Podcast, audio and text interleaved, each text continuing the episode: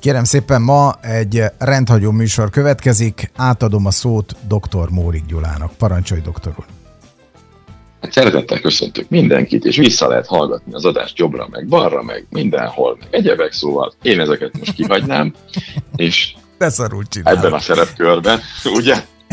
Legalább De annyit egy... mondjál már, hogy www.csak10perc.hu igen. Tudtam, hogy úgyse fogod kihagyni, tehát ez most akkor...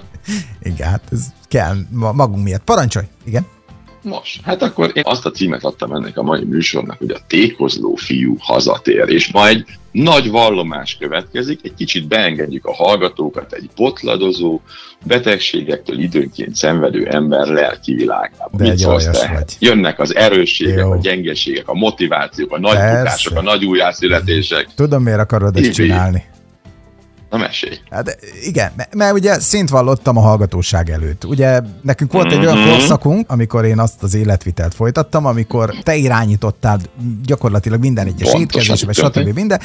Csodaszép fiú lett Tibiből, ugye megszabadult 34,5 kilogramtól, helyreállt a vércukor szintje, a vérnyomása, minden, gyakorlatilag az összes gyógyszerétől megszabadult. Aztán utána elkezdődött a spekuláció korszaka, én ezt így hívom, és oké, okay, emlékezzél vissza. Nagyon-nagyon marketinges a Hoppá, Spekuláció korszaka. Igen, mert akkor miről szóltak a beszélgetéseink, hogy hogyan tudom esetleg a, mit tudom, az édességet visszaépíteni. Így van. Törvényei. Meg hát ugye egy kis köretet, meg, de ezek nem krumpli, meg rizs, meg ilyenek voltak, hanem úgy egy picit szabadabban eleinte, gondolkodva. Eleinte. Igen. Nem, utána se ilyet. Jó. Igen. Tehát én, én, én nem voltam biciklitúrán ott, amikor, mit tudom én, két napon... Ó, a visszatámadás! Oké, okay, csak, péld, csak példát akartam mutatni, ugye? De, de ugye eljött az az idő, amikor most megint csináltattam egy, egy labor eredményt, illetve most már van, aki nagyon vigyáz rám, köszönöm szépen Zitának és Józsinak és a csapatának, mert ugye ők most már időszakonként felhívnak telefon, és azt mondják, hogy Tibi, eljött az idő, holnap ott vagyunk, laborvizsgálat, stb. minden, és akkor kész. Tehát, hogy, hogy én most már gorcső alatt vagyok, és ennek örülök is, mert végre valaki tényleg vigyáz az egészségemre, és ez, ez, ez tényleg szuper. Aztán mostaninál minden értékülömet tök rendben van, hát egyedül mi a cukor az, ami nem volt jó, és akkor mondtam neked, hogy rendben, eddig tartott és nem tovább, és akkor indulunk abba az irányba, ahol a régi ismeretek alapján elkezdjük ezt a dolgot megint előről. Úgyhogy itt tartunk. Meg, megkövetlek, megkövetlek, innentől kezdve a mai műsor címét meg szeretném változtatni. Nem a tékozló fiú hazatér, hanem akkor legyen inkább a Főnix újjászületése, Ó, de, ugye? Jó, hát Ó, mert milyen a Főnix beteg, gyenge, és az az énje meghal, de új mhm. Testben, újjászületik. Jó, hát ö, hmm. oké, okay. mire vagy kíváncsi? Mi történt azután, amikor egészséges voltál, 34 kg-tól megszabadulva, stb., minden gyógyszeredet letehetted, mégis tökéletes volt a vérnyomásod és a vércukrod, és onnantól kezdve, amikor elkezdted az egyébként genetikailag meghatározott történetünk, összeállításunkból adódó szabályokat felrúgni, hogyan történt ez igazából a, a, a romlás, szóval mit, mit tapasztaltál akkor? Én kívülről csak azt láttam, hogy elkezd csúszni a rendszer. Igen. Meg hát elkezd de, de milyen volt ez belülről? Amellett, hogy amikor az ember elkezdi visszaépíteni a szénhidrátokat, ezt őszintén be kell vallanom, megérkezik vele azonnal az éjségérzet is. Ez amikor zsír alapon táplálkozik valaki, ez nincs. Ezt most, most is mondom, most én egy nap egyszer eszem 17 és 18 óra között, és kész kampó. Tehát nincs se előtte, se utána semmi.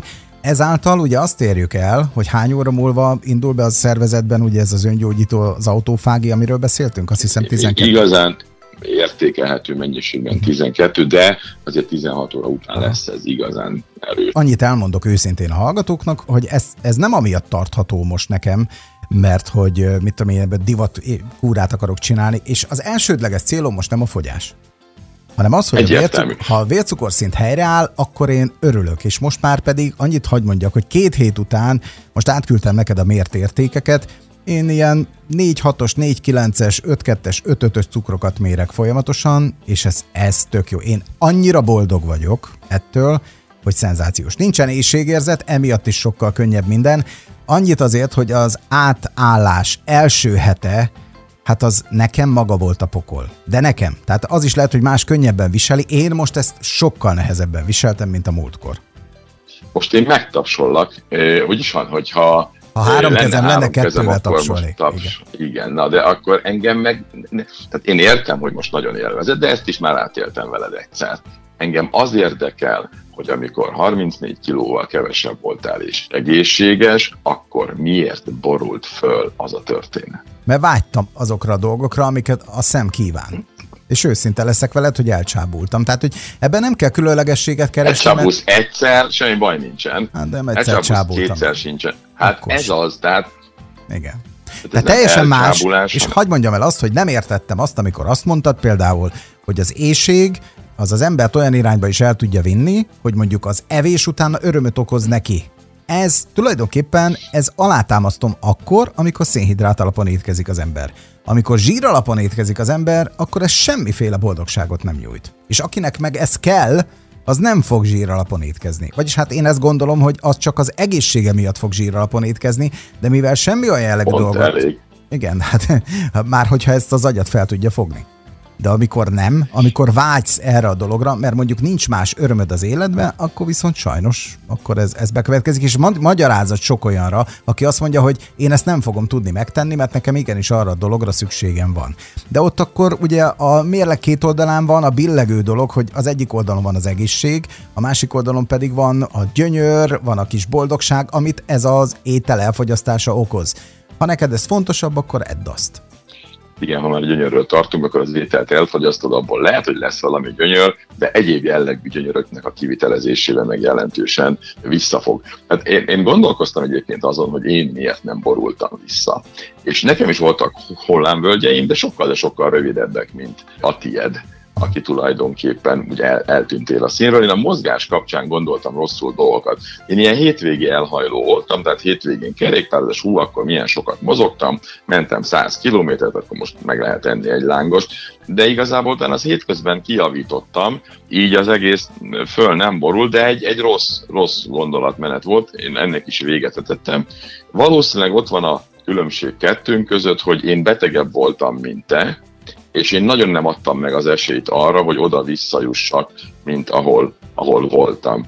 És nekem ad annyi élményt az új lehetőségek, a testem adta új lehetőségek, hogy én, én kimerem jelenteni, bár ilyeneket azt mondják, hogy soha nem mondod soha, de én azt mondom, hogy én kijelentetem, hogy soha többet nem leszek kövér.